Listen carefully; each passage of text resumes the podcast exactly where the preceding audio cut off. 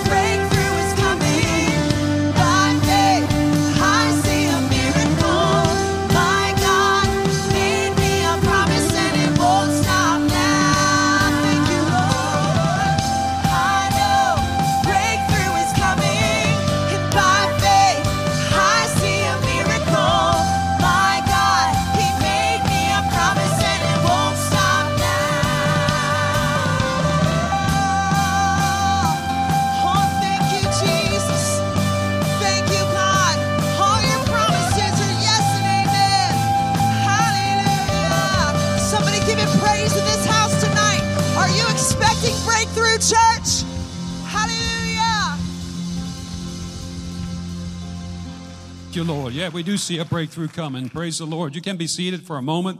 I'm going to ask the ushers to come quickly and wait on you. Thank you for being here again. Uh, and as you give to the Lord, whether it's uh, missions, tithe, uh, uh, building fund, thank you so very, very much for for uh, sowing into God's kingdom work here. Uh, and you help us uh, to keep the lights on, paying, paying the bills, and uh, and to declare the gospel of Jesus Christ. So, Father, we're just so grateful tonight, Lord, that we're able to, again, be in your presence, Lord. God, Lord, we don't want to just worship with, with our words and with our hands, God, but we want to worship with our wallets as, as well, God. So we sow into your kingdom tonight, God. We are, we're so thankful that you've given us seed, Lord, that we can sow, and we do it out of a cheerful heart, God. You've lavished so much upon us, Lord. God, we could never pay for it all. And God, we're just thankful, Lord, as we give to you, Lord, that you will open up the heavens over us and release your blessings upon us. God, thank you for that. We give you praise for it. Now bless your people, Lord, by your riches and glory. In Christ Jesus, we ask it. In his name, amen and amen. God bless you. Let's give to the Lord and worship.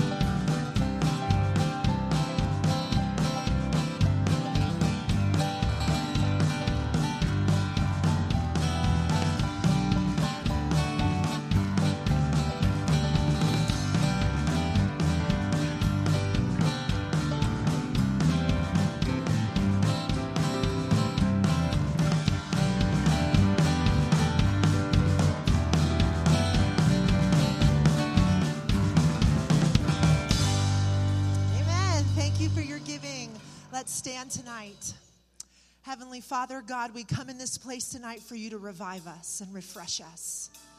God, Lord, whatever circumstances, God, that are surrounding us tonight, Lord God, we believe in you. That's why we're here, because you're faithful, God. Lord, we know that you'll move in our midst, God. We know, God, that you are still a God of the impossible. And we trust you tonight, God, and we believe, Lord, that you were faithful then and you'll be faithful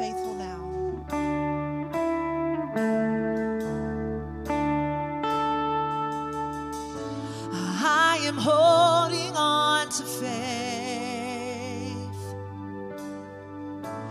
Cause I know you'll make a way. And I don't always understand. And I don't always get to see. But I will believe it. I will believe it. Cause you make mountains move, make giants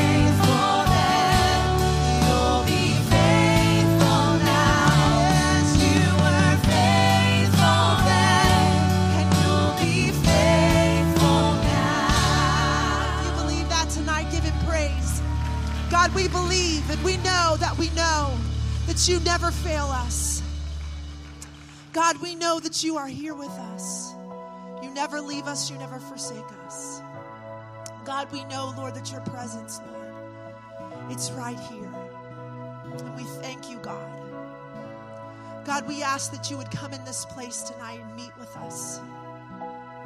God, renew us and refine us. Revive us, Lord. Speak to our hearts, God.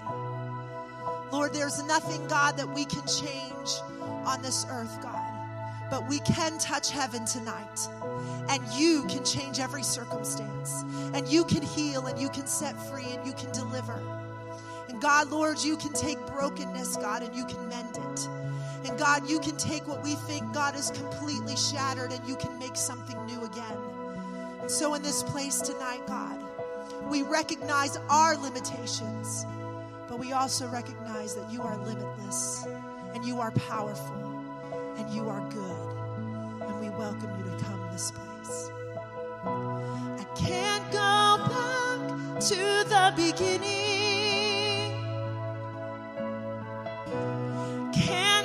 Control what tomorrow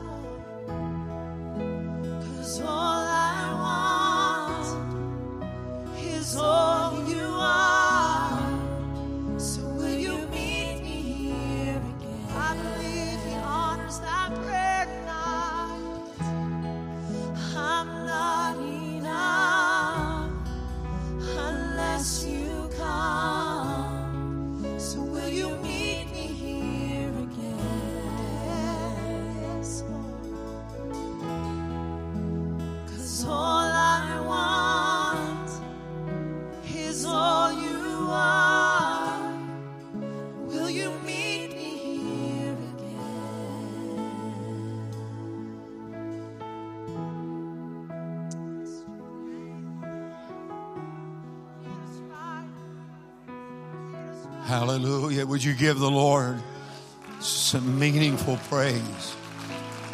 Hallelujah. You know what's so powerful about that chorus, that song? It states a fact. The Lord is in this place.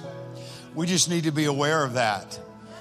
We don't want to be like Jacob who woke up the next morning after a visitation and said, The Lord was in this place and I didn't even know it. He's here tonight and we know it. Give him praise. Give him praise. Amen. Thank you, Jesus. Blessed be the name of the Lord. Hallelujah. Would you turn around and shake hands with a neighbor and say, The Lord is in this place and you're about to be blessed? Would you do that? Amen. You are about to be blessed of the Lord tonight. Hallelujah. Thank you, Jesus. Praise the Lord. Amen. And you may be seated. Well, of all people here tonight, I just want to take a second to honor someone. Tammy, Grandma's here tonight. And how old is she? She's a hundred years old. God bless you. What a joy and delight. You never call out a lady's age, but if they get to be 100, you call it out. Amen. Would you say, what's wrong with a lot of other folks that aren't here tonight when we got a lady here who's 100 years old in the house of the Lord? Judy, there's still hope for you. Amen. God bless you. Oh, what an awesome presence of the Lord tonight. I don't want to take a lot of time. I want to introduce our guest speaker tonight, and we're very delighted to have Pastor Jay Brooks. The last time he was with us, he was Evangelist Jay Brooks, and it's been several years. But for those of you uh, who don't re- remember, uh, let me just tell you that he's been here a number of times over the years, both in our old location and here uh, in this one, and ministered the Word of God to us. He and his wife, uh, Michelle, they're pastors Family Life Worship Center Church in Zellinger, PA. And tonight we're honored to have his daughter, Katie, with us. And maybe Katie's going to sing. She's an awesome singer. Uh, maybe she'll sing for us tonight. But we're going to enjoy the Lord tonight. The presence of God is here. And I'm, I'm just going to say that, you know what? Um, what Jesus uh, or what Mary said, I should say, about Jesus when they ran out of wine. She said, Whatever he says to you, do it. And so I have enough confidence in this man to tell you that whatever he says, whatever he shares, whatever he prays, whatever he blesses you with, just be obedient to the Lord. That'll speak through his servant tonight, and we're going to be blessed of the Lord. So I want to introduce Brother Jay Brooks to us tonight that don't know him already. Pastor Jay Brooks now.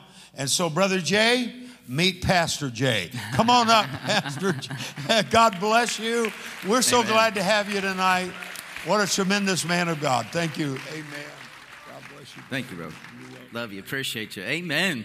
It's good to be in the house of the Lord. I will tell you what. Uh, I, I I had revival this morning in church, and uh, Katie and I uh, drove down, and we were putting on some good Maverick City and other songs. We were just having revival in the car. Showed up here and, and experiencing the presence of God. So I'm I'm excited to be here. I'm locked and loaded, baby. I'm ready to go. I mean, I'm ready to go. I've got a three week uh, series I've got to preach in the next little while, so I'll try to get it all in here. Uh, I'll, I'll tell you, the Lord spoke to me, and, and the Lord's been speaking to me about your situation. And I want you to know there's no accidents, there's no coincidences in God. He knows exactly what you need, when you need, how you need it, through whom you need it, and uh, He will speak through anything. If He can speak through a donkey, if He can, He can speak through anything, amen? And uh, if you have your Bible, I want to get right into the Word. If you'll stand in reverence to reading the Word of the Lord, I want you to turn to Matthew chapter 14.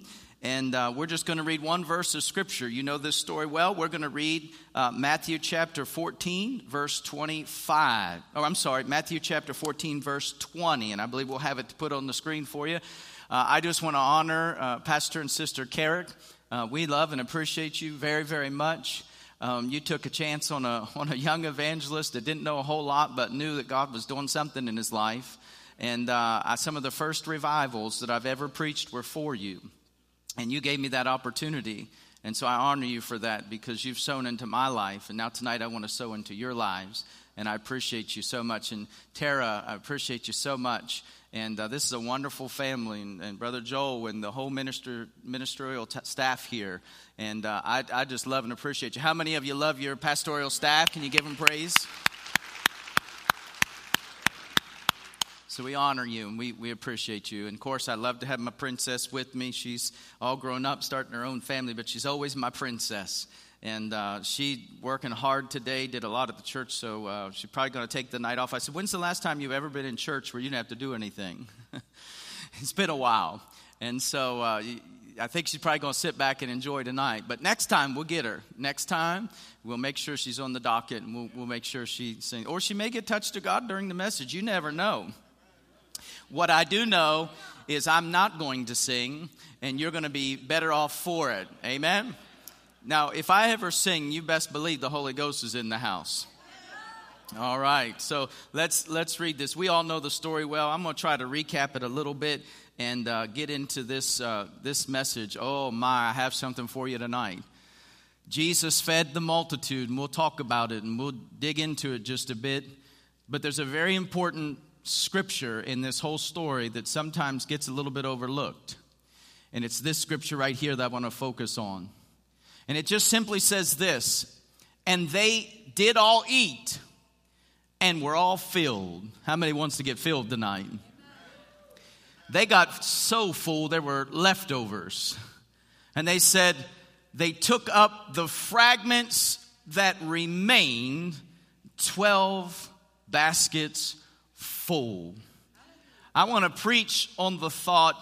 Uh, my main theme is uh, God's blessings upon our lives, but if I had a subtitle, it would be Living on Leftovers. Amen? How many of you know you can live on leftovers? Amen? How, how many of y'all make extra food just so you can have the leftovers. Amen. And and my wife will make spaghetti, and is this not the truth? She'll she'll make oh it's so good, Pastor Carrick, and she'll she'll make a thing like this, and it's just three of us in the house right now, and we'll eat that for like couple weeks. I mean, I'll I'll pray over it and say, please don't be bad, because I still have to eat some more leftovers. Amen. And so I, I want to get into this, and uh, let's let's pray together, and let's just do that. Let's have church. That's why we're here. Let's have church. Father, in the name of Jesus. I come to bind every devil within the sound of my voice. I come to bind you, Satan. You are not welcome in this place. I'm not talking about a physical place. I'm talking about in my mind, in my life. You are not welcome in this place. Long enough, you have frustrated the body of Christ. Long enough, you have tried to hold us back and hold us down. Long enough, we've got caught in the storm and made Jesus walk on water, and we haven't been able to make it on our own. Tonight, we're going to learn how to make it by the grace of God. We're going to learn how to be overcomers. We're, we're going to learn how to stand on what we know and what you've done, Lord. Uh, we're, we've got a testimony, a testimony. They overcame by the blood of the Lamb and by the word of their testimony. I'm going to start preaching to myself. I'm going to start talking to myself. Greater is he that is in me than he that is in this world. I'm the head and not the tail. I'm above and not beneath. I am called. I am chosen. I am favored. I am anointed of the Holy Spirit, devil. Do you hear what I'm saying? And no longer will you hold the church back. No longer will you hold families back. No longer will you destroy marriages. No longer will I be in financial ruins. I'm a child of God, and that means something. It means that I have favor with the Father. It means that I'm a king's kid. I've got access to the kingdom tonight. And Lord, I'm calling down the Holy Spirit. Have your way in this place, God. We need revival. Lord, I said we need revival. Lord, I saw it up on the on the screen here. That word awakening, it's been in my spirit all night long. We need an awakening in America. We need an awakening in the pulpits. We've got icicles that are preaching behind the pulpit. We need fire pu- preachers again. We need Pentecost to be stirred once again. God, raise up the church. Raise up pastors that'll preach with passion. Raise up worshipers that'll worship in spirit and in truth, God. We've got a world that's in dire need. It's upside down, inside out. God, people are confused, but I'm not confused tonight. Oh, I'm just trusting in the favor of God and my faith in you, God. And your blessings will come upon me, and I will learn to live on what you've given me.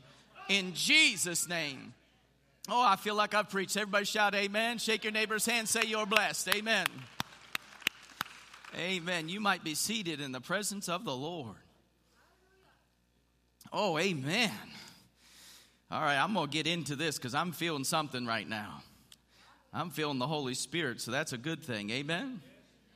Well, you know all the story really well. I'll try to recap here a little bit, hit a couple things, but I want to get to this verse tonight. I'll tell you what, I, I'm excited, Pastor. I'm excited to preach this word. See, let me, let me kind of give you some context, if you will. Uh, if, you, if you don't know, I like to worship. That's why I switched to this because I, I, I like to worship. I got to worship, and, and we're going to worship through this together, all right? Get, get, get a picture of uh, Jesus, and he's, uh, he's preaching.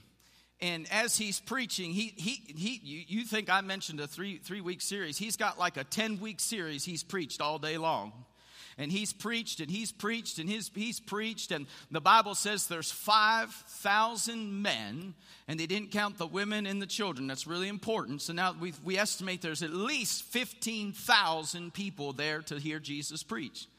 Isn't that amazing? Isn't it interesting? He's got no fa- facebook presence. He doesn't have a twitter account. He doesn't have newspaper advertisement or television but 15 people show up to hear uh, jesus preach now, he's done a lot of one on one ministry. He's done a lot of, and I like when he does one on one. I like those intimate times with the Lord. But, but now he's preaching to the masses, and this is actually going to kind of set off his ministry, if you will. He has about a window of three years to really do ministry. And he grew up, and we understand that he was a carpenter's son. No one really believed in him. Everyone, when he was called, said, uh, You know, this is just a carpenter's son over here. This, this is Joseph's son. He can't be the Messiah, he can't be the chosen one. Isn't it interesting when God gives you a, an assignment and you go and fulfill that assignment that, that even the people you're closest to will sometimes reject you? Isn't that interesting? And the Bible says he went to his own and they received him not. But he began his ministry. He didn't listen to the doubters, he didn't listen to the naysayers. Amen?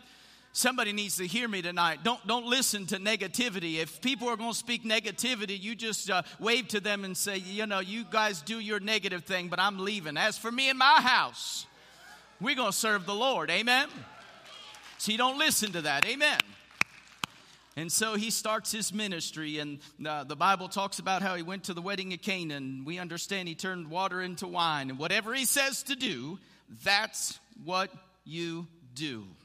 That's pretty important because his disciples are there, and, and, and, and his mother said, Now, whatever he does, whatever he says to do, that's what you do. And so he starts his ministry there, and, and we see that uh, the household saw the miracle, and it was a great miracle. And so now uh, he has other miracles, and he begins to, to talk to Nicodemus, and Nicodemus wants to understand how to be saved, and he says, You must be born again.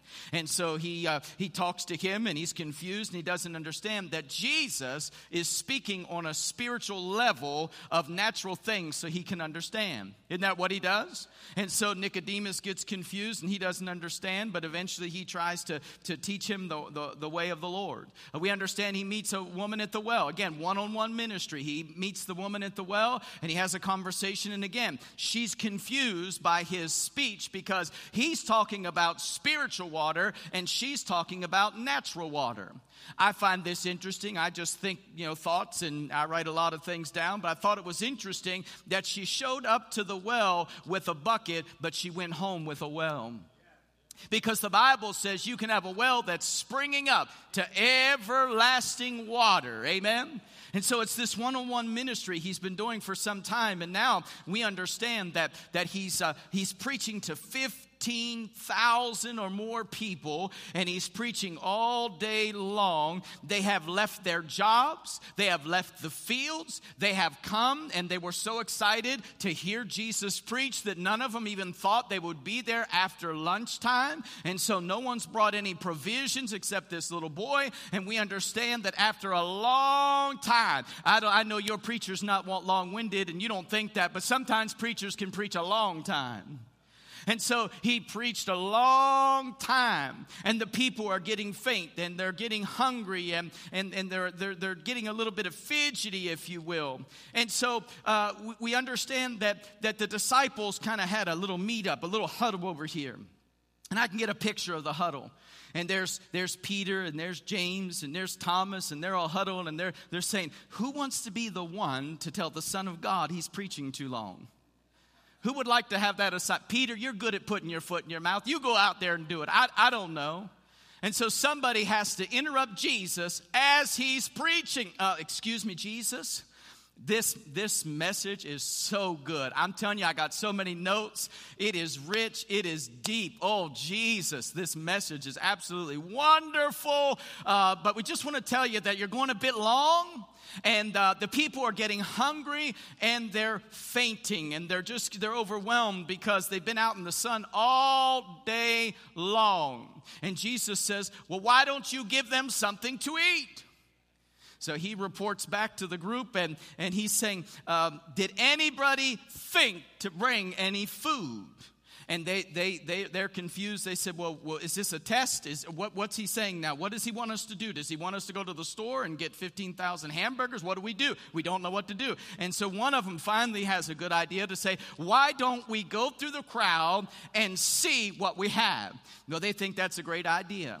So they disperse amongst the crowd and they try to not interrupt Jesus as he's preaching. And, and finally, one of them comes back and says, Oh, uh, boys, I've, I've, got, uh, I've got an update. And uh, what, what did you find? Well, there's one boy that has two fish and five loaves of bread. I thought this was interesting that the one that the miracle would come through was the one that wasn't counted. The one that the miracle would come through was the one that was overlooked.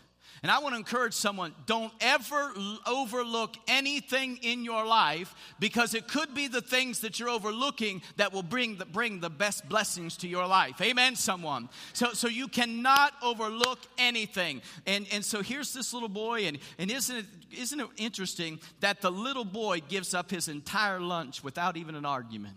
He just gives it to him. And so here they are. They have this huddle, and, and they got two fish and five loaves. And, and, and Thomas is sitting there, and he said, I doubt that this is going to work. I don't think this is enough. And, and so, uh, who wants to report to Jesus what we have? Well, Peter, you go do it. I don't know. And so they, they push one of the boys out there and say, Well, Jesus, here, here, here's what we have, but, but it doesn't appear to be that much. And he said, Well, what do you have? Well, we got two fish and five loaves of bread. He said, That'll do. He says, Now go get the people in order, and I want you to take and sit them in groups of 50. So that's uh, literally 300 groups of people. So I, I imagine this took some time. So the boys go back out. They begin to get the groups and, in, in assignments. And, and I can imagine, you know, Susie's over here and saying, Well, surely my friend's over here, so I want to go over and sit with her, and, and I want to be with him, and I want to do this. I can imagine it was just chaos out there. And they finally get them in 50 group or, or 300 groups of 50, and they finally get them all organized. And this took a long time. Let me just tell you, some of the best miracles in your life will take a long time. God's not in a hurry. God is above time. And you would say, Come on, Jesus, come right now, come quickly. I need you. And God's just sitting up there in heaven, just taking his time. So it took a long time. Jesus is preaching, and, and, and so we realized that they finally got them all in groups and they, they finally got them in, in order, and, and that's good because what I do know is sometimes before God can bless you, the reason why it took so long is you got to get yourself in order. You got to get your family in order. You got to get your life in order. You got to get yourself in order. And so he finally gets them in order, and there they are. They're sitting in the groups, and he's got how many fish? He's got two fish and five loaves of bread. Is that right? Two, two fish, five loaves of bread, 15,000 people to feed. And, and here's what he does. This is absolutely amazing. Uh, he, he literally then takes this bread and the fish and he blesses, listen to this so closely, he blesses what is not enough. He thanks God, Lord God Father, we thank you, we bless what we have, even though it's not enough. And I want to tell somebody sometimes you have to look at not enough and begin to thank Him that I don't, or that, that I might not have enough, but I have everything that I need. Amen? Come on and give Him praise if you believe that. Sometimes you got to be crazy enough to say thank you for not enough. I, I, I, lost that job. I don't have the job that I want, and, and it's not the job I want, but I thank you for what I do have. You have to thank God sometimes for not enough. It's not the house that I want, it's not the marriage that I dreamed of, but I thank you for what I do have right now. I lift it up to you, I give you praise, and you'll never get to multiplication if you're ungrateful for what you have. Can I say it again? You'll never get to multiplication if you're ungrateful for what you have. So you need to become thankful for what He has done right now. The Bible says we're to be thankful at all times and praise Him at all times. And so we take an inventory. We have how many fish? We have two fish and we have five loaves of bread. Is, is that right? We still have two fish Nobody caused any trickery to take place. No one came in with a truck and brought a whole bunch more. We literally have how many fish? Two fish and five loaves of bread. And after he blesses it, Jesus then takes it and he breaks the fish and the bread. Isn't that interesting? I don't even know how you break a fish. How many fishermen do I have in the place? How do you break a fish? I don't know, but he's Jesus, so he can do whatever he wants. And, and this is the amazing thing. We've got how many fish? Two fish. And we have how many loaves of bread? Five loaves of bread. And, and he breaks it and he hands it to the disciples. And he breaks it and he hands it to the disciples. And how many do we have? I have no idea how much we have now because somehow we've lost count of the inventory because he multiplies and he blesses more through the breaking. And I want someone to hear me very, very closely. The blessing will often come from the breaking. And that which refuses to be broken refuses to be blessed. It's in the breaking of life that the blessings come. It's when you crush the uh, the uh, the which when you crush the olive that it produces the oil. In John chapter 15, it's the cutting of the branches that bring more. If any of you know how to prune a tree, you understand that you're cutting it back, you're breaking it apart so that it can produce even more. So I want to thank God right now every time that you broke me, every time that I was trial, going through a trial, every time, God, that I seemed like I was not going to make it and I was reduced and you took things away from me and God, I didn't have what I need. You broke me down because you were getting ready to build me up. Come on and give him praise if you believe that. Amen. Oh, I've got to hurry. That's only week one. So we get to, to the next part. And, and, and so here he is, and, and, and, and he gives the, this is so powerful. He, he breaks it, and then he gives it to the disciples, and it's the job of the disciples to distribute it to the people. To the people. What, what, what I'm wondering is what God has given to you, are you going to hoard it to yourself or give it to the people? Because we got a lot of church folk that come to church and they get fed a good word from this pulpit. I'd know that for sure. Amen. No matter who's in this pulpit, you get fed and you get good word. And you can just take that word and digest that word and keep that word and not give it to anyone. But the purpose of the church, hear me very closely, the purpose of the church is to eat the word in here and distribute it out there because there are dying people that are going to hell. You work with them, you live with some of them. Amen. They're your neighbors they're your co-workers, and they need to hear from God, amen. And they need to hear it through you. So the disciples feed the people, and, and so uh, we understand that 5,000 people are fed. And that's, that's amazing, isn't it? He, he, he went from not enough to what? More than enough because he's going to collect some fragments that remain here in a moment. We're going to get to that whole story in a moment. There are three levels in God. You ready for this? This is not deep. Three levels in God, all through the Word of God. Not enough, just enough, and more than enough. That's your three levels in God. It's all through the Word of God. In, in uh, Egypt, we learned that they didn't have enough to make their quota and get their bricks, so they were in a land of not enough. They get to the wilderness, and what happened? They had just enough. Every single day, it rains down from heaven, and they go out and they get what they need for that day. Thank God for just enough. But he said, over there in the promised land, they've got fruit that they've got to carry on poles because it's more than enough over there. So there's three levels in God. You remember the story of Ruth? When she came, where did she glean? The Bible says she gleaned at the outside of the fields, the corner of the fields. That's where the poor folk would go. That was a place of not enough. But then she got behind the men. Have you read this? And the Bible says when she got behind the men, he said, You throw out handfuls on purpose. Amen. And she got handfuls on purpose. But then the Bible says she snuck in at night and she laid down at his feet. And the Bible says he literally laid it on her and she had now more than enough. Amen. I thank God that he gets me through the lean season of not enough. I thank God that he gets me through the seasons of just enough. But oh, I'm praying the church gets an overflow. I'm praying that the church gets to a place of more than enough. Amen. If you believe that, say, Come on, Lord, give us more than enough in this place. His name is El Shaddai. Amen. I said, His name is El Shaddai. It means He's a God of more than enough. Amen. And He wants to give you more than you can handle, more anointing, more revelation. Amen. And so we go through these levels, and they're getting ready to go to a place of, of more than enough. Now, now he could have stopped. Listen to this. He could have fed the 15,000 and said, That's a pretty good miracle, and stopped right there. But here's what I know about my God God says, when I pour out a blessing into your life, I'm not limited to the capacity, your capacity to receive what I have for you.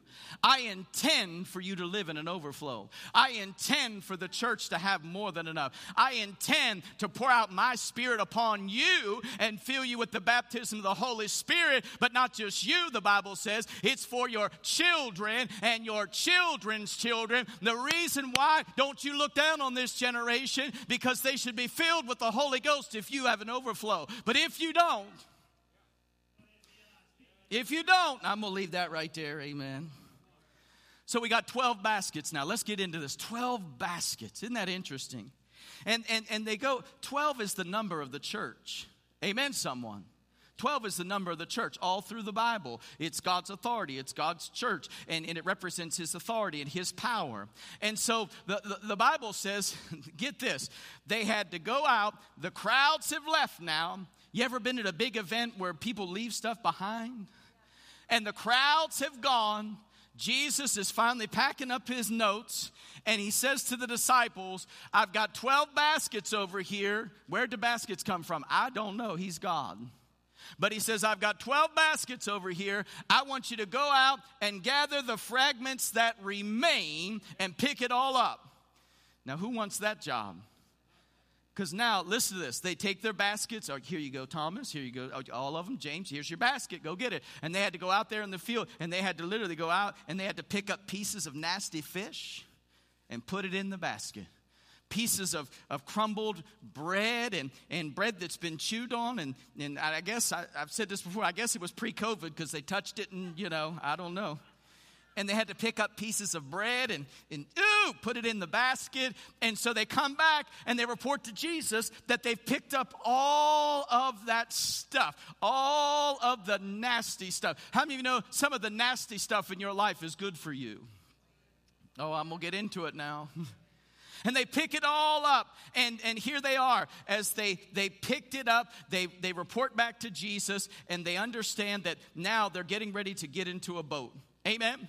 And so, so they get ready to get into a boat. Jesus says, I want you to take all of those fragments and I want you to load it up onto the boat and I'm going to push you out there to the, to the sea and I'm going to meet you on the other side.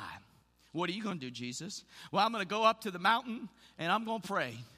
And so he goes up to the mountain and he's praying. And uh, he, he, here's what happened. See, see, everything God does, it's for a purpose.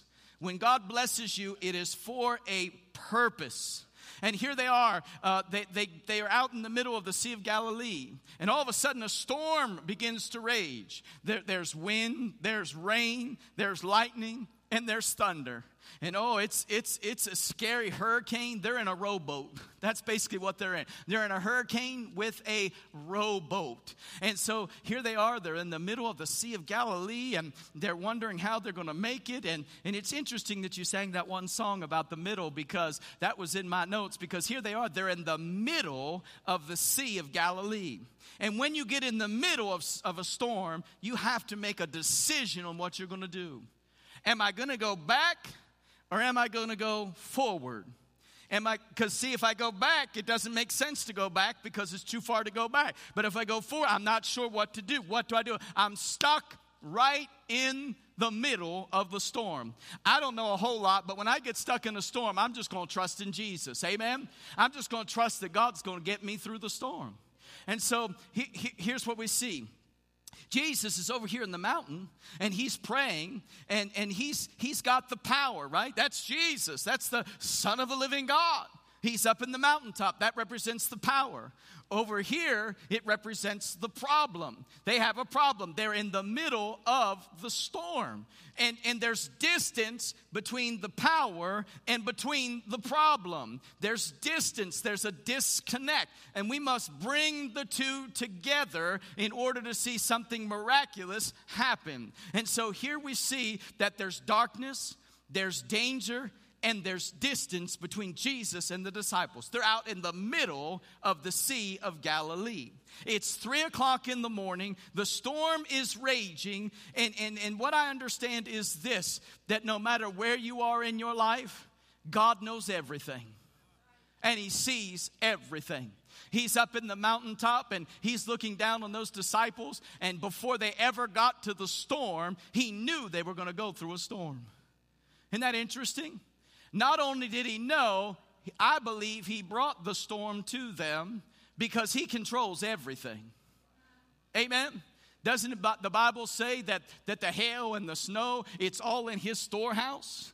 And he, he, he manipulates it and he moves it and he puts it and places it where he wants. And so I believe that you, you ever see a, a screen uh, where they're on TV like the spy people and they're pushing things and they're moving things and, and it causes different things to happen and it's this big computer screen. I can just see Jesus up there. Yep, they need a little wind down there. Yep, they need some storm. They need some rain. Oh, yeah, lots of thunder. We need to scare these guys. Lots of thunder. And, uh, and he sends this storm their way because Jesus is in control of everything. Did you hear me?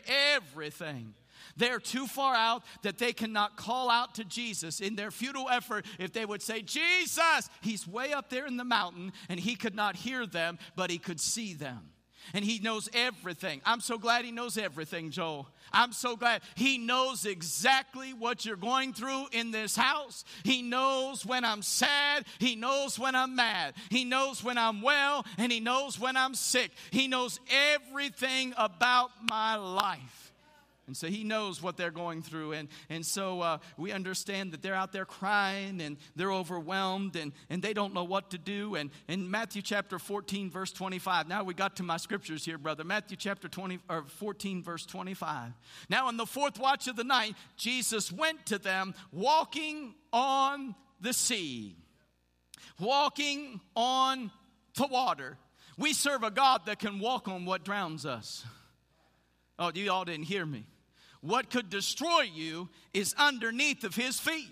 And the Bible says that he went walking out on the water to get to the disciples. The things that you drown in are the things he walks on. Nahum chapter 1, verse 3 says that the Lord has his way in the whirlwind and in the storm, and the clouds are the dust of his feet. So this storm did not bother him. It's three o'clock in the morning, and, and through the danger and through the darkness and through the distance, here comes Jesus walking their way. Oh, I want to tell somebody Jesus is on the way. Just hold on a little bit longer. I know you're frustrated. I know you're tired. I know you're worn out. But I want you to know Jesus is coming your way. In fact, raise your hands and say, Oh, Lord, come right now. We need you to right now, Lord. Come to where I am. Come to my storm, Lord. I need Jesus to come down. So here he comes walking on water. We serve an awesome God. Amen. And, and, I, and I would have thought, listen to this. I would have thought he would have come to them, but that wasn't the case. Did you notice that? He didn't come to them, he came near them. That's an important part of the story right here. He didn't come to them, he came near them. And I want to focus on that just for a moment because if you read the, the Gospel of Mark in this particular account, the Bible says that as he is walking, he came near them, but not to them. And it was almost that he would have walked right by them. You ever read that? The Bible says he would have walked right by them. He came near them, but he did not come to them. And, and, and they didn't recognize him as being God because in the storm, God looked like a ghost look like a ghost. They're fearing for their lives. They're in the middle of the Sea of Galilee, and all of a sudden there's a ghost walking on the water. What are you going to do? Keep on rowing, boys. Keep on rowing. There's a ghost on the water, and we don't know what to do. And sometimes the thing that you're apprehensive about that's coming to your life is the very same thing that God's sending to your life to save you. He, he doesn't always look like you think He's going to look, He doesn't always talk like you think He's going to talk. He'll come in different forms. Sometimes He comes in fire, sometimes He comes in water, sometimes He comes in a still, small voice. And he comes in all kinds of forms. But here's what I understand I don't care how he comes, just come, Lord. Revelation 22 20 says, He testifies of these things. Surely I am coming quickly. And the church said, Amen. Even so, come, Lord Jesus. How many's ready to get up out of here? How many's tired of this old world? How many's ready for the rapture of the church to take place? Amen. And so I believe Jesus is on his way. I, I believe Jesus is walking by. You better call on him or he's going to walk right by. You could sit there and act cute in church if you want. But as for me and my house, we're going to serve God and we're going to worship God. Be- because listen, there's a lot of churches that don't want Jesus today. Can you believe what I just said? Can, can, you believe the preacher just said that? There's a lot of churches that want to be entertained. There's a lot of churches that want personality. There are a lot of churches that want a whole lot of things. But Jesus is walking by, the King of Kings and the Lord of Lords. And if you don't call on him, if you don't reach out, he's going to go to the next church. He's going to go to the next house. He's going to go to the next family. You better call on him while he is near. Amen, someone.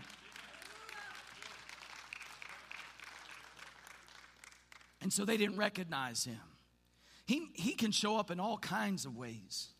Amen. Do you know God can show up in a, in a street sign? Anybody believe me? you can be driving down the highway and hear God and see God in a sign.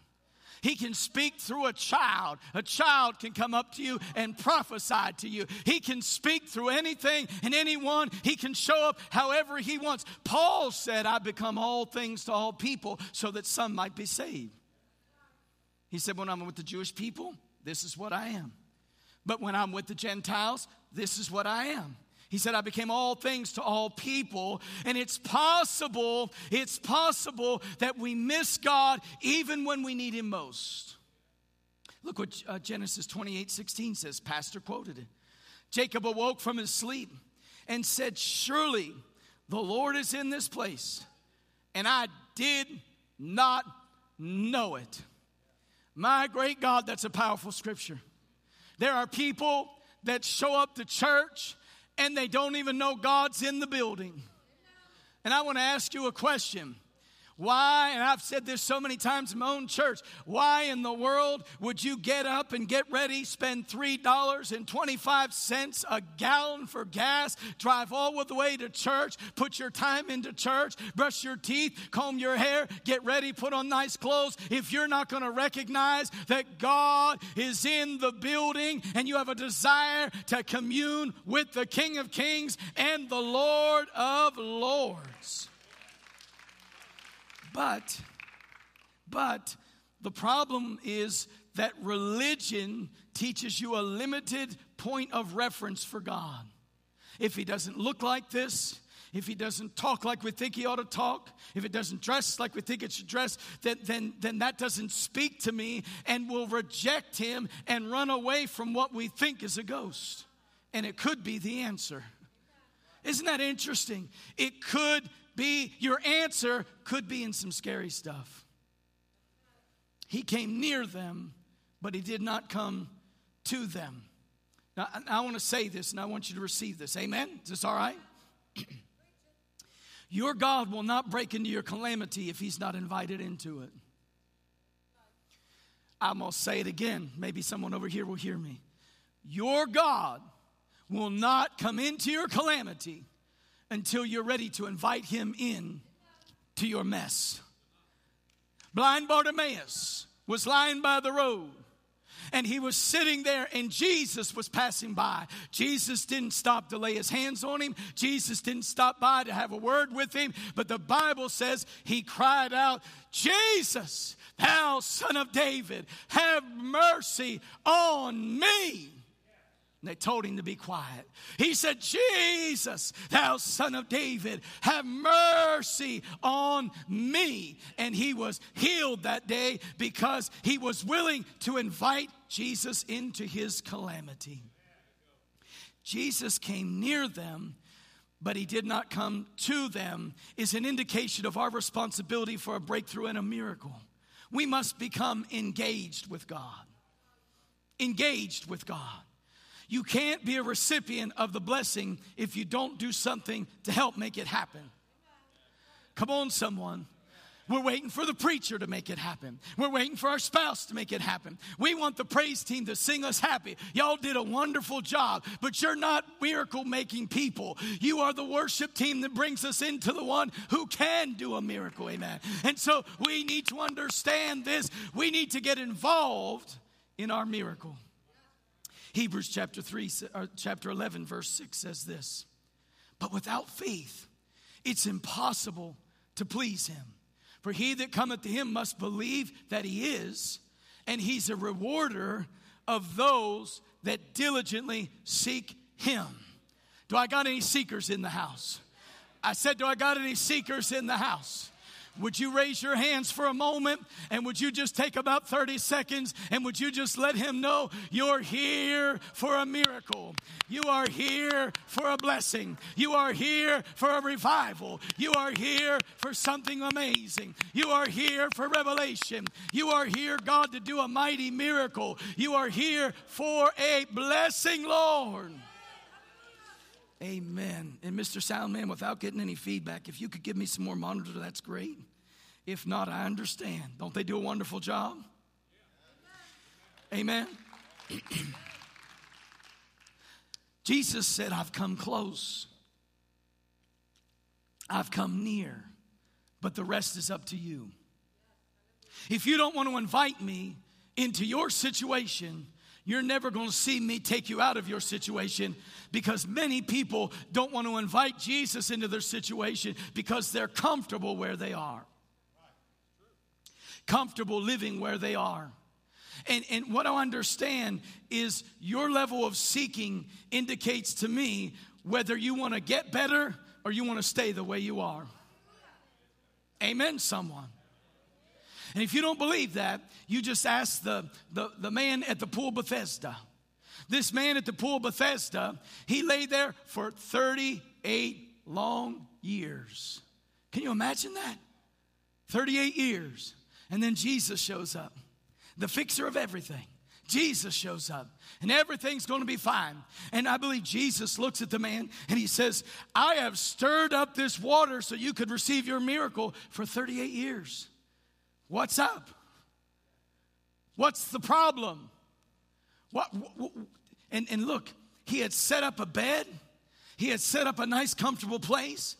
He had in, adapted to his environment because he was comfortable and not willing to do whatever it takes to get in the water and get the miracle. And so he says, Jesus, uh, do you want to be made well? Do you want to be made whole? Because your level of hunger to get well doesn't indicate to me that you want to get well. And you've laid here and you've gotten lazy. You've gotten comfortable. You've gotten stagnant. Come on, someone. And there's a lot of church folk that have gotten lazy in their commitment. I came to preach tonight. They've gotten lazy with their dedication. They've gotten lazy with reading the Word of God. We've gotten comfortable in, in where we are with COVID 19. Amen, someone. And it's turned everything upside down, inside out. And God says, I need some hungry people. I need some seekers that want revival. Amen. So, so let's get back to the Sea of Galilee. There they are, and they're rowing their rowboat in a hurricane. They're in this middle of the sea. And before we criticize them, we need to understand where they are and what's happened here before. Because we understand that this was the place. Remember the pig story? Y'all remember this story? And and Legion, and he cast out the devil. And what did the what did the devil say? Let us go into the pigs. And so Jesus, he, he allowed them to go in the pig. He delivered them over to the pigs, and the pigs ran down the cliff. And where did they go? In the water with all the devils. And so now here they are, they're to the disciples, they're out there in the middle of the, the, the sea, and they see a ghost coming at them. And all they can think of is their point of reference is all the demons out there in the water. That's their only point of reference. And, and, and I liken it unto uh, anybody ever watch a scary movie and it spooks you in the middle of the night and you hear everything? Amen. Michelle, my wife, used to used to uh, watch scary movies when we first got married. We don't watch them anymore. We don't watch them anymore. Uh, and, and I'll, well, I'm not going to get into that. That's all right. But but so so here, here's here's how this would play out. Generally, this is how this would play out. Um, I, I would get to sleep, and I'm a light sleeper. And when you wake me up, I'm up for the rest of the night. Doesn't anybody else like that? Man, that drives me crazy. And so, so when we were first married, we we go and get to bed after the scary movie, and uh, and then Michelle would come over to me. She'd get real close, and she would, "You awake?" I am now. That's exactly right. I was sleeping really good there for a while, but I am now. And she'd shake me and she'd say, Someone's in the house. And what she's thinking about is she's thinking about the point of reference in the movie and what happened in the movie, and now she thinks it's a reality in her own life. And she says, Did you, did, did you hear that? They're in the kitchen now. They're coming up the stairs. Do something. Do something. And so, you know, us men, we got to do something. And so, so we have to get out of our nice, comfortable bed and we got to search the house and we got to open up the closet and hope that Freddy Krueger is not in the closet. We got to go behind the shower curtain. You all know what I'm talking about. And they will not go to bed. Michelle would say, Did you check the basement? And I was like, Oh, shoot, I thought she'd forget about that. I'd have to go down into that cold, dark basement. I had to check storage closets and all kinds of stuff. All kinds of stuff and there, there's, there's no one in the house. Everything is fine. And, and, and, and so she goes off to sleep, and I'm up the rest of the night. But she got spooked from that movie, and now she thinks what happened in the movie is happening to her in real life. Now, I, I, won't get into it, but, but Katie will remember there was a day where I was out at Walmart and she calls me from the closet of her room crying desperately. And she says, There's an intruder in the house. There's an intruder, Dad. Come home right away. We've called the police and mom's going down to take care of him right now. And, and there's really someone in the house. We had left our garage door open and one of the visitors to one of our neighbors' house that lives right next to us. He had never been to their house, and he came in the garage door of our house, and he opened up the door to our uh, pantry or to our uh, out of the garage. He comes into the house and he introduces himself, and he says, "I'm here. You better come down now, or I'm coming up to look for you." And he was just joking. He thought he was in our neighbor's house. He was in our house. There was a real intruder in our house. And you, y'all, y'all know Michelle. Michelle will take care of business. She will protect the family. scary stuff.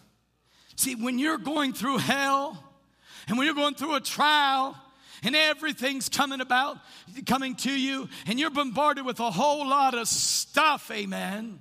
What I understand is I, I, I'm out here in this rowboat and I'm trying to get to the other side. It's windy, it's rainy, there's a storm, and now there's a ghost coming. And here's what you think really, God? Really, God? I have to deal with the storm, the wind, the rain, the hurricane, the boat. My brothers here that are doubting. I've got to deal with all, excuse me, all this stuff. And now you're sending a ghost to come out and finish me off. And that's what we think in the middle of a trial, in the middle of a battle. Here we are, we're trying to get through the storm, we're trying to get through the problem. And to make matters worse, it wasn't 16 things, it's 23 things that are coming to me. And I got everything coming at me. And here's what you're thinking well, here, here it comes. Th- This is the thing that's going to take me out. This is the one. But God says this do not be afraid of anything in this world because I have overcome this world. Isaiah 41:10 says this. I love this scripture. It's one of my favorites. Fear not, for I am with thee. Be not dismayed, for I am thy God. I will strengthen you. I will uphold you with the right hand of my righteousness. God sent me all this way to tell somebody, fear not what you go through. I am with you. I am for you. I'm helping you. I am working this out. Come on and give him praise if you believe that.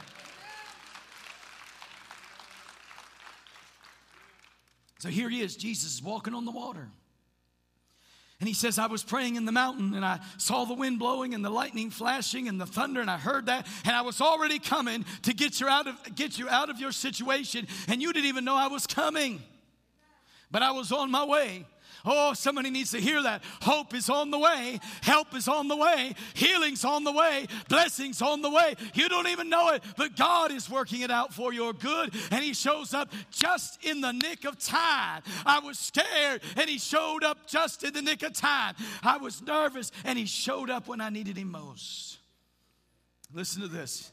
Matthew chapter 14, verse 26 says this. Oh, I, I want to get into this now. That was my introduction. The disciples saw him walking on the sea. It, it really wasn't my introduction. I'm sorry. I scared somebody because somebody thought, my God, he's going he's going to preach a long time. The disciples saw him walking on the sea. They were troubled. And they said, they cried out in fear, it's a ghost. But then verse 26 says, immediately Jesus spoke to them, saying, Be of good cheer. It's me, Jesus. I'm here. Be of good cheer. I'm here. And, and he says, Fear not, it is I. Oh, that's powerful. Because they, they didn't recognize his face, they didn't recognize his walk, they didn't recognize his demeanor, but they knew his voice. They knew his voice. And, and, and listen what the Bible says. They recognized his voice. John chapter 10, verse 4 says, The sheep follow him, and they know his voice. And a stranger they will not follow, but will flee from him, for they know not the voice of strangers. I want to know who you listening to. Did you hear me? Who are you listening to? And they could not see him, but they could hear his words. See, that's why the Bible says in 2 Corinthians 5 and 7, it says, We walk by faith and not by sight. Faith is the substance of things hoped for and the evidence of what?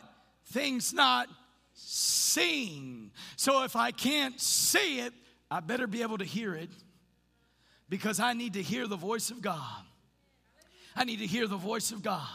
There's a scripture in Isaiah, and, it talks about um, you receive the bread of adversity and you receive all these things. And it says, But your teacher shall be heard. And he said, You will hear a voice behind you saying, This is the way, walk ye in it. It's in the book of Isaiah. I hear a voice that says to the church in the middle of all the craziness in this world, This is the way, walk ye in it. He says it's a way of revival, it's a way of renewal, it's a way of awakening, it's a way of blessing. Walk ye in it.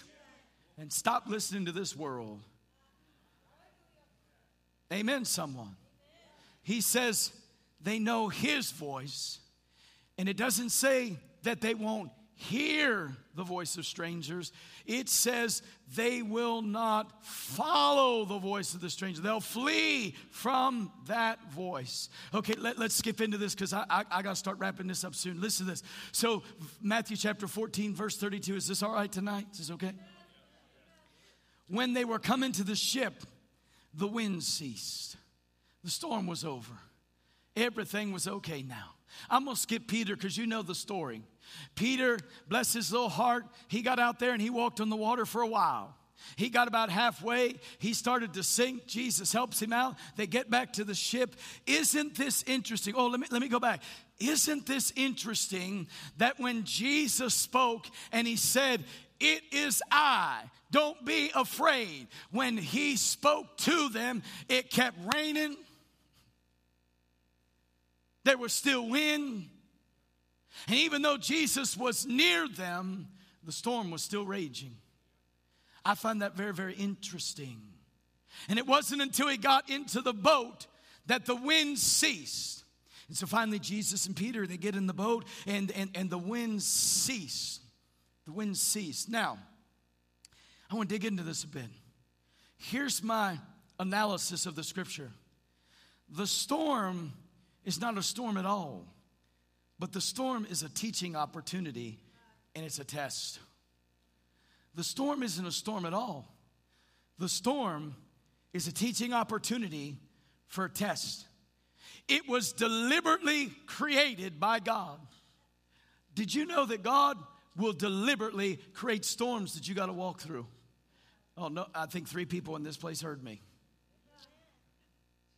And Jesus and God the Father will create storms in that controlled environment because he controls the storm, he controls the wind, he controls everything. And here they are, they're, they're, they're, they're rowing through on that boat, they're trying to get away from the ghost, and, and, and they're afraid, they think they're gonna die, they don't know how they're gonna make it, and they're overwhelmed with life. But, but let's not forget, they've got 12 basketfuls of nasty bread and fish. It's smelly, it's floating now, it's all over the boat because of all the rain and all of the waves that have come in the boat. And they're rowing and they're trying to get away, and no one sees the baskets. I find that interesting. And listen to this He didn't rebuke the winds and the waves, He just got into the boat and everything stopped. When He stepped into the boat, the winds went back. The waves calmed down and everything was at peace. And here's what they said Truly, this is the Son of God. I am here. I've taken care of everything for you. Uh, and they said, Truly, this is the Son of God. And if I can preach it the way that I think that it all happened, and I'm the one preaching right now, I'm going to preach it. This is my translation. All right, you ready for this? I believe Jesus was mad, disappointed, a little bit agitated. Is that all right? I believe he walked into that boat and I, I, I, believe they're just dripping wet. I believe water was coming down. They were soaking wet, and no one says a word. You ever have that awkward pause as a parent, and you know you're in trouble, but they ain't saying nothing? They're just looking at you. You can see the disappointment in their eyes. You can tell that they're not happy with you, and somebody's got to say something at some point. And I can imagine, oh, Peter, Peter probably kept his mouth shut right about now. Peter's probably, because because I believe Jesus was not happy in this moment. Because they, they looked at him when the rains and the winds and everything ceased, they looked at him and said, Truly, you are the Son of the living God. But I believe that they were upset because Jesus said, I showed you that the other day when we were out there and we preached and we collected up all the nasty fish and we collected up all the bread. I showed you I was God. I multiplied two fish, I multiplied the, the loaves, I did all of that for you, and you got nothing out of my teaching lesson. You heard me preach all day long, but you didn't get the most important lesson about the leftovers. You didn't get it, you didn't understand it. It, it, it was a test. And, and here's the thing the trouble with the church is when trials come into our life, we need to understand those trials are not to break you, those trials are to introduce a fresh way God wants to move in your life. It's a new thing God wants to do. It's a new, and, and so it wasn't a storm, it was a test. It was a test. How many of you all remember in school that they had the answers on the back of the book that you would take for the quizzes and the tests in the book? Y'all remember that? You remember that? Now, now I'm going to ask you a question. I want you all to be honest. This is before you, me, and God. All right? You, you, you hear me? Between you, me, and God. Tell, tell me the truth, brother.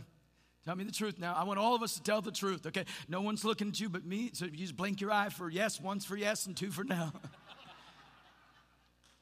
did you go back to the back of the book and get all the answers, or did you, did you really study? What did I say to you was? he forgets. That's funny. That's funny. But you blinked twice anyway. It's all good, brother. It's all good. Oh, Jesus. How, how, how, many, be honest with me, you didn't want to study, so you went and got, you got all the answers in the back of the book, didn't you? Some of y'all did that. Thank you for being honest. Thank you for being honest. Do you know what the purpose of the answers at the back of the book were for?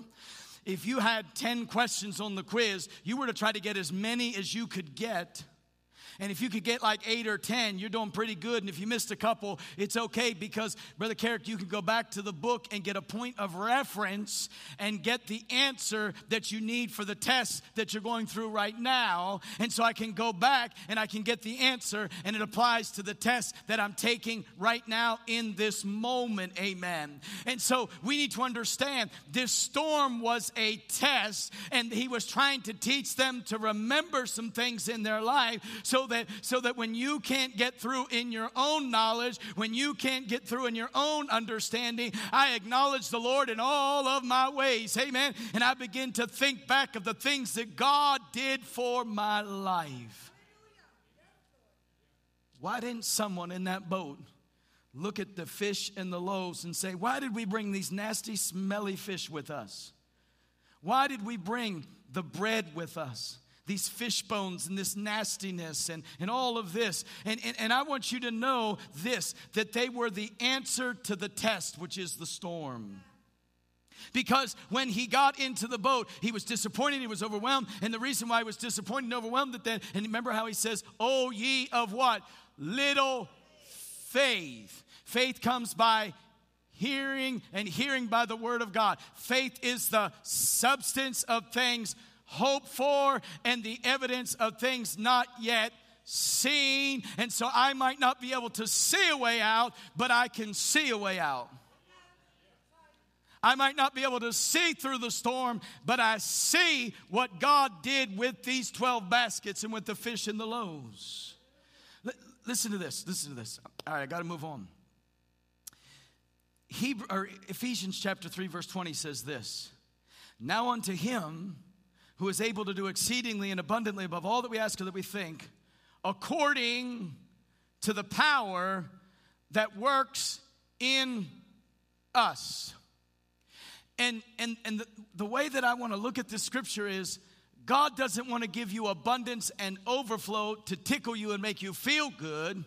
He wants to give you an overflow. He wants to give you basketfuls of blessing, handfuls on purpose. He wants to give you more than enough, a cup running over experience, so that when you're rowing in your storm, you have a reference according to the power that works in you. He's given you power to know.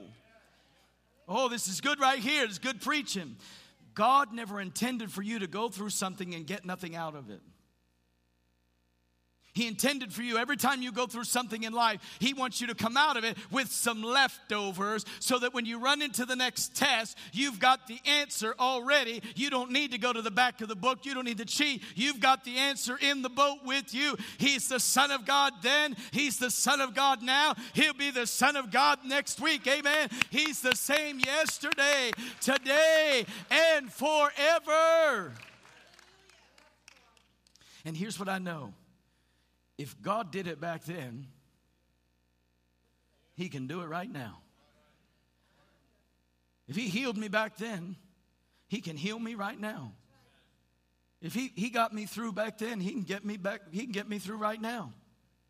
Do you remember when they crossed the Jordan River? What did he say? He said, I want you to go grab 12 stones. 12. Isn't that interesting? And he says, I want you to put them up on the bank of the river there, and I want you to form them, and it's going to be a memorial. And when you walk by with your children, you need to tell them, This is what the Lord did for me. And the problem with a lot of church folk is this a lot of church folk are acting the fool, acting crazy. They cry, they whine, they complain, and your kids don't want to come to church because they don't know how you make it. Well, I'm going to let you think about that. They, they, they hear you quote the scriptures, but they don't see you living the scriptures. You can sing every song in church, and I mean, oh, isn't that impressive? You know every word. I'm telling you, all the hymns, every word. I mean, you know it. You know it. And- and- but the problem with a lot of church folk is, is there's not this spiritual saturation of what you receive in here and it applies out there. And we got a lot of people acting crazy out there, and there's no memorial, there's no point of reference that they can say, Look what the Lord has done. And then your kids are confused, your family's confused, your spouse. But he said, I want you to put a memorial up, and I want you to remember what I did because you're going to need it. Amen. Ask your neighbor, neighbor, do you got anything in your boat?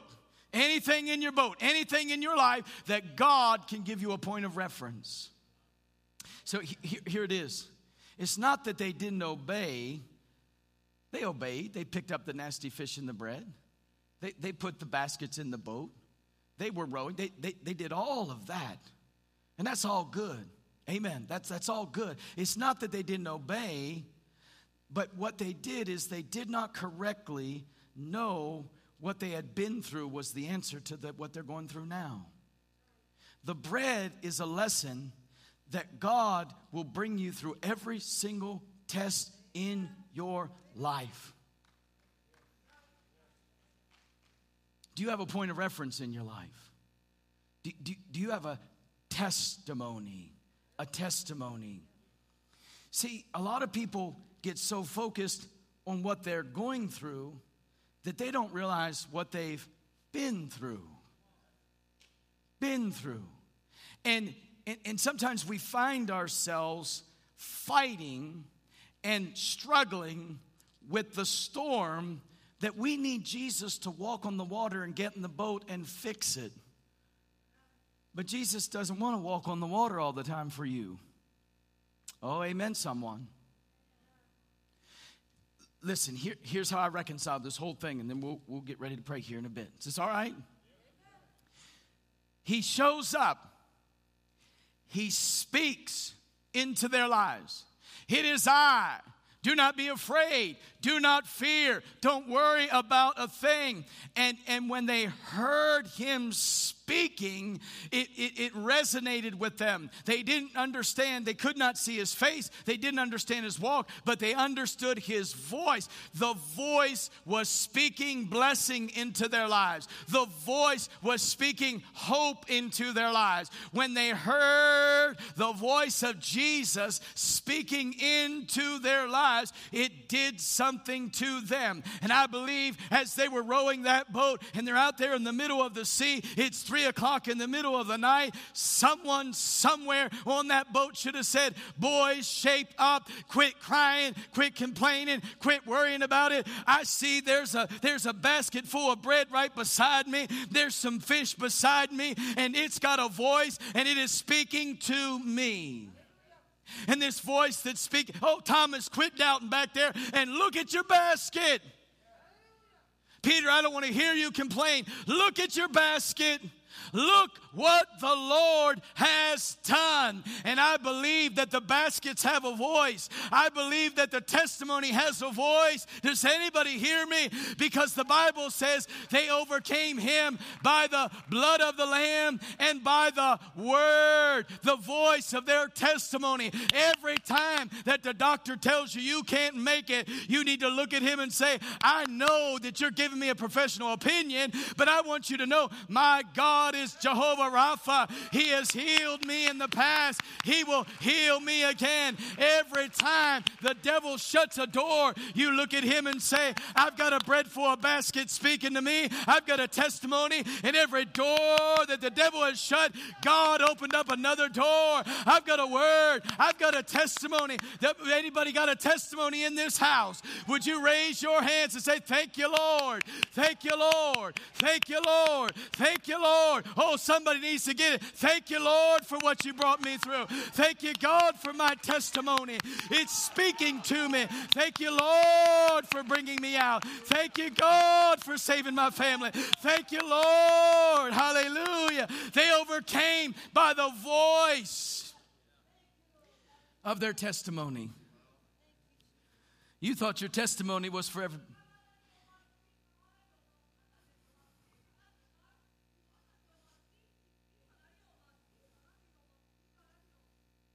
I tested you. I challenged you. But I have equipped you to go through the trial.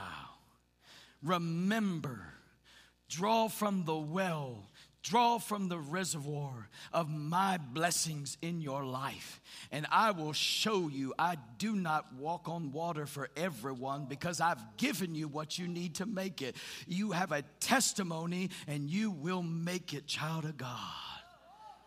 Oh, somebody, oh, I feel that. I feel that. Oh. Oh, I, I, oh, I wish somebody get a hold of this. Get a hold of it. You've got a testimony. You've got a, a testimony, and it's speaking into your life. Wow. And they're rowing that boat all along. Listen, I've preached this. I have preached this, and I would always preach on the, the, the bread and the. Who wants to eat nasty fish? Who wants to eat bread that's people been chewing and gnawing on? I always thought the basketfuls were for them to have dinner and for them to have something to eat. That wasn't the case. The 12 baskets, 12 represents the church. It's a reference point of what God can do. It's a reference point for what God did do. And here's what the Bible says. Here- here's what the Bible says. Last, last couple of scriptures. Psalm chapter 78, verse 35 says, And they remembered that God was their rock. And that God, listen to this, was their redeemer. They remembered. You, listen, I know, I know your pastor, he'll sit and counsel with you, but you don't have to spend the next 12 months counseling with him, trying to figure out how you're gonna make it, what you're gonna, he'll give you good advice. I know this man, he's gonna love on you. But what you really need to do is say, Pastor, I got this. I got this because I know what God did and I know what God will do. I remember He is my God. I remember He's my Redeemer.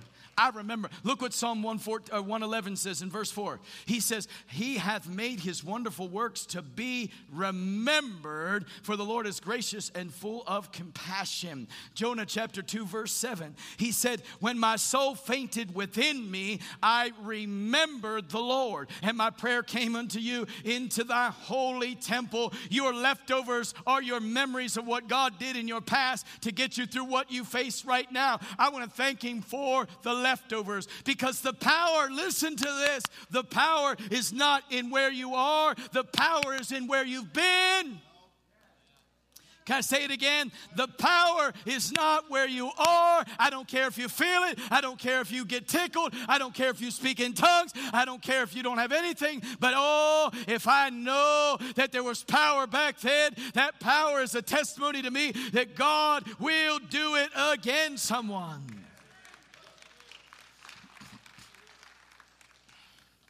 I love that song when I think about the Lord. I don't know, it just does something to me. Y'all do that song, don't you? When I think about the Lord and what He's done for me, how He saved me, how He filled me, makes me want to what? Shout. I wish the church would get their shout back, get their joy back, get their hope back. Because if you thought about where you came from, the preacher would never have to encourage you to worship. Terry would never have to encourage you and draw worship out of you. If you really think about it, I was dying and on my way to hell. I should be in jail right now. Come on, someone. I should be six feet under right now. But when I think about the Lord and what He has done for me, I want to shout. I want to praise. I want to thank you, Lord. So, someone in that boat, someone in that boat should have said, We're going to shout through the storm. Because I got a point of reference. Come on, Peter. I know you're frustrated, but keep on rowing the boat. Jesus is truly the Son of God, and He does not have to walk on water for me to prove it. He's already proven it at the cross. He's already proven it when He saved me. I don't need Him to calm the storm. Li- listen to this. Listen to this. This is so, so important. And then I'm going to close. Praise team, get ready to come. Worship team. Uh, and, and this is this. He, he, he speaks. Listen, wow. He speaks to them, and it keeps raining. It is I. Be of good cheer. And the winds are still blowing. And the hurricane is still there.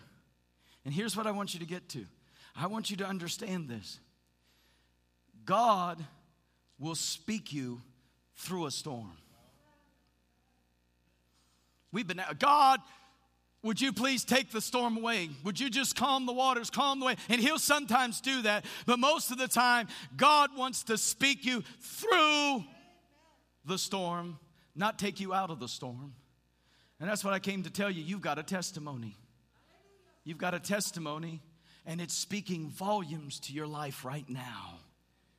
God wants to bless you, God wants to help you, God wants to get you to the other side.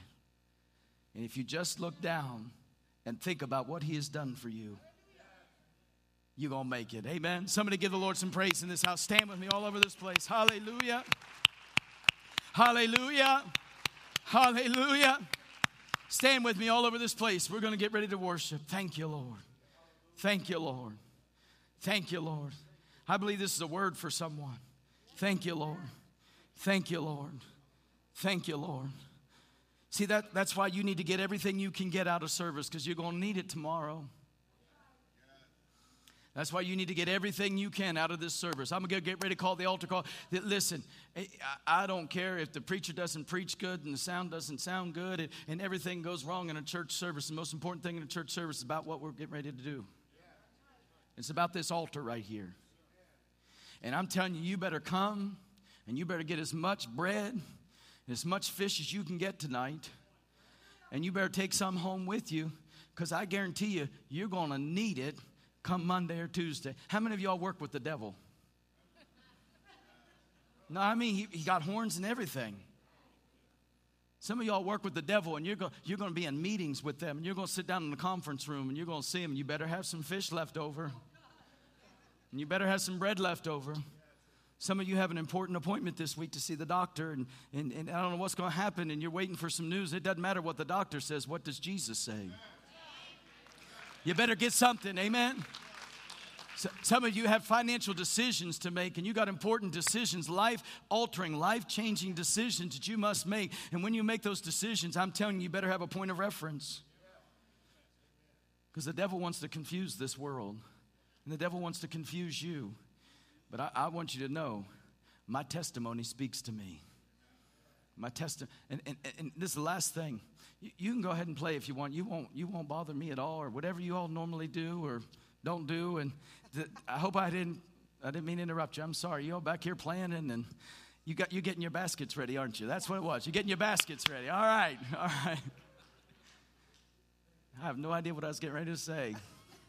You just wait a moment and see if it comes back. I'm 50 now. Is that hard to believe? 50, I'll be 51 in October. And so I have no idea what I was getting ready to say, but I can play it off because I'm, I'm, I'm getting on the other side now. Amen. Does anybody remember what I was saying? Oh, yes, yes. And, and, and you need to get as much as you can get because a lot of people get satisfied with just enough. Ju- just enough. And if I can get just enough to get by, ju- just, just enough, th- then, I'll, then I'll be okay. Just enough is not going to cut it in 2021 for the church. I'm telling you, if you've ever seen an attack on the church, it's the day in which we live in. You've preached it your entire life, your entire ministerial career. In every decade, you would preach it just as hard. And, and, and now you see it just, can you imagine? You started, uh, when did you start in, in ministry? 1970 something? 60s. 60s. What, what year? 66. I, wasn't even born yet. T- tell me the truth. Was, was it tough riding on the horse to church and the carriage and Th- did they have cars back then i'm so sorry i had to i had to I, I love you isn't it interesting though if you would sit down and talk to a, a couple like this in ministry what i just said is the truth you, you would have never dreamed some of the things that are happening in this world back when you were first starting, like maybe your first 10 years by 74, you probably preached on the, Lord's coming and Jesus is coming and the signs are pointing to it. And you preached it with fervor and fashion or passion. But I'm telling you, the Lord's coming. And you've never seen a day like this. And, and, and what we need to understand is there's a dying and a hurting world out there. And if we don't have enough to get us through, you're never going to evangelize this world. And you need to have more than enough in your life so that you can have overflow. Can, can I share one more story? What time is it? Oh, we got plenty of time. Plenty of time. I was uh, I was young, and I was in a position. It was a first management position, and uh, I did I did work with the devil. I promise you, I worked with the devil, and I worked with the legion of them. And I can remember that that I had an office here, just a small little cubicle, and I worked with this devil. I can tell you the name. This devil, the, the district manager devil, was down here. He was the lead. He was the lead guy. And and I'm telling you, I would go to work. This is why you need more than enough. And man, I, I was about ready to quit sometimes. I'm about ready to give up. I was ready to give in. And I said, Lord, I, I need an anointing in my life because I need you to fix this, Jesus. I need you to fix this, Jesus. And, and I just prayed and prayed and asked God to anoint me and ask. So I would go into work early, and you know what I would do? I, I started walking down the aisles and I prayed over them. Prayed over them. Yeah, they could have told me not to. I'm in the secular world. I don't care. I prayed over each one of those cubicles. And here's what I began I began to lay my hands on them. And I said, God, either they got to change or you got to move them out, one or the other. Remember how I told you you're going to face the devil this week? You better be ready. Amen. You better be ready. And so I prayed and I prayed and I prayed and I said, God, I, am not praying uh, just, just enough. I can't have just enough an anointing. I need you to fix this. Anybody there? Fix it, Jesus. And I took my anointing with me into that office. And I said, Lord, it's either me or them. Either they go or I go. I promise you. I promise you. This young lady got transferred out to, I think, Florida. This guy that was the broker manager got transferred to Chicago. This guy, I don't even know what happened to him, but he was gone. District manager was gone. Every one of them was gone. And God started to fill up every one of those positions with Christians that I got along with. Isn't that amazing? You'll, you'll never get through those types of situations in your walk with God with just enough. You need an overflow. And I believe God wants to give us overflow. Amen. See, we, we use that word prosperity as it's a bad word. We need to prosper in the house of God. And I'm not talking about just financially. I, hey, if God wants to bless you financially, that's wonderful. I, I would love for every person in here to be an inventor. You cure cancer, you do something, and you're a multi, multi billionaire, and you just plant churches all around the world. That'd be wonderful. Nothing wrong with that. But I want you to prosper in revelation. I want you to prosper in anointing. I want you to prosper in healing. I want you to prosper. I want you to have an overflow. And and and listen, he can do it right in the middle of your enemies. Because he said, You prepare a table for me in the presence of my enemy. And I had just enough to make it through, the, through that valley. No, that's not what it says. He says, My cup runneth over. Would you raise your hands? And we're going to pray, and then we're going to open up this altar, and they're going to sing, and then we're just going to let happen whatever's going to happen in this place. Is that okay? Father, in the name of Jesus, I've preached your word, God. I've preached your word the best that I know how. And Lord God, I pray that it's touched a heart in this place. And God, I'm asking for the testimony to speak loudly tonight.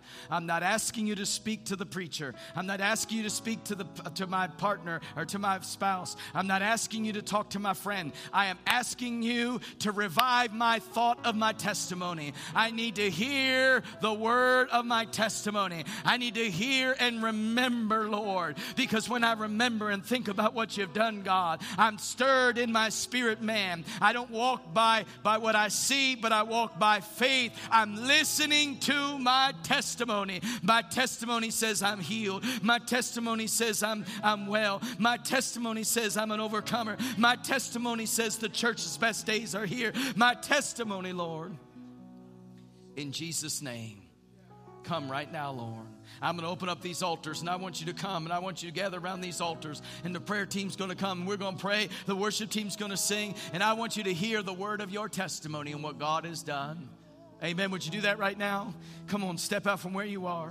Step out from where you are. Come on, raise your hands and raise your voice. Speak to me, Lord. Speak to me. Let the testimony be louder than the test. Let the testimony speak louder than the winds and the waves and the storm. Let the testimony speak to me, Lord. Hallelujah. That's right. Come on, step out from where you are, church. Come on, sing whatever you're going to.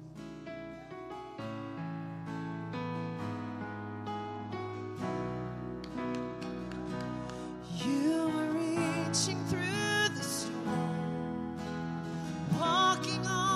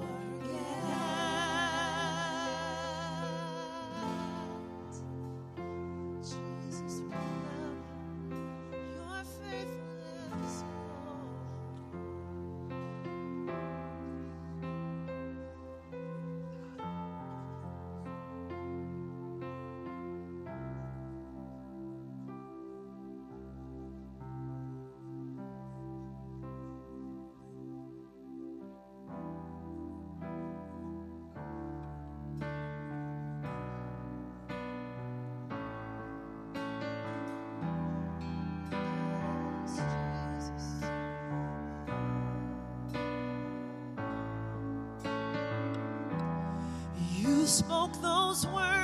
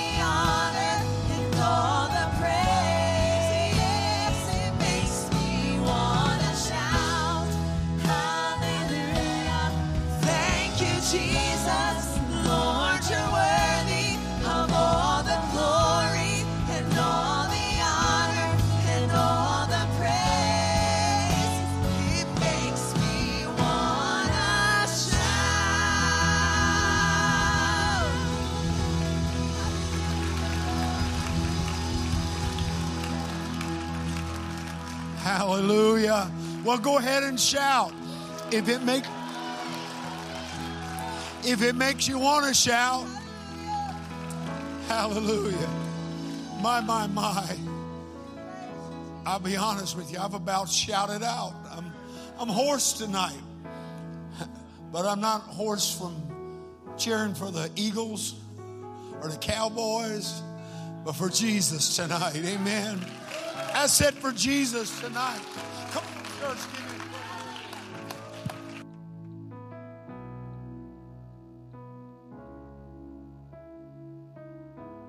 Come on, give him one more praise.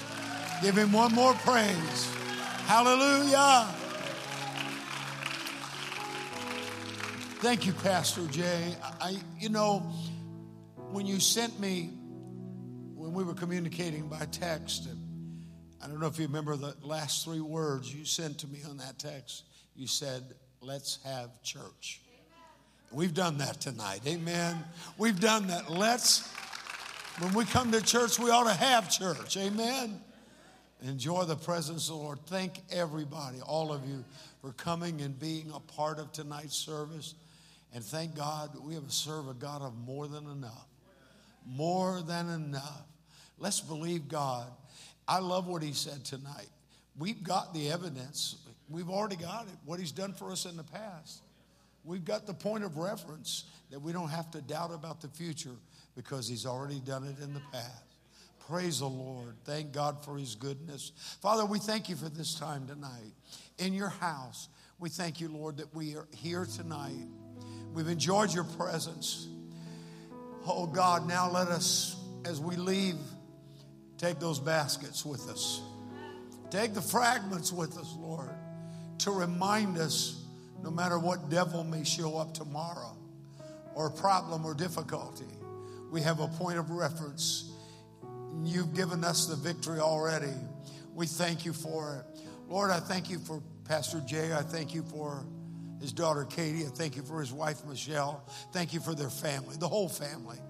We pray blessings on them, Family Life Worship Center as well, God.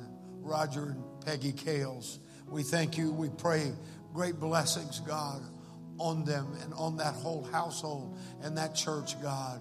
Bless your people, Lord. Give us grace to face tomorrow as we thank you for what you've done tonight, giving you the glory. In Jesus' name, amen. Amen. God bless you. Thank you for being in the house of the Lord.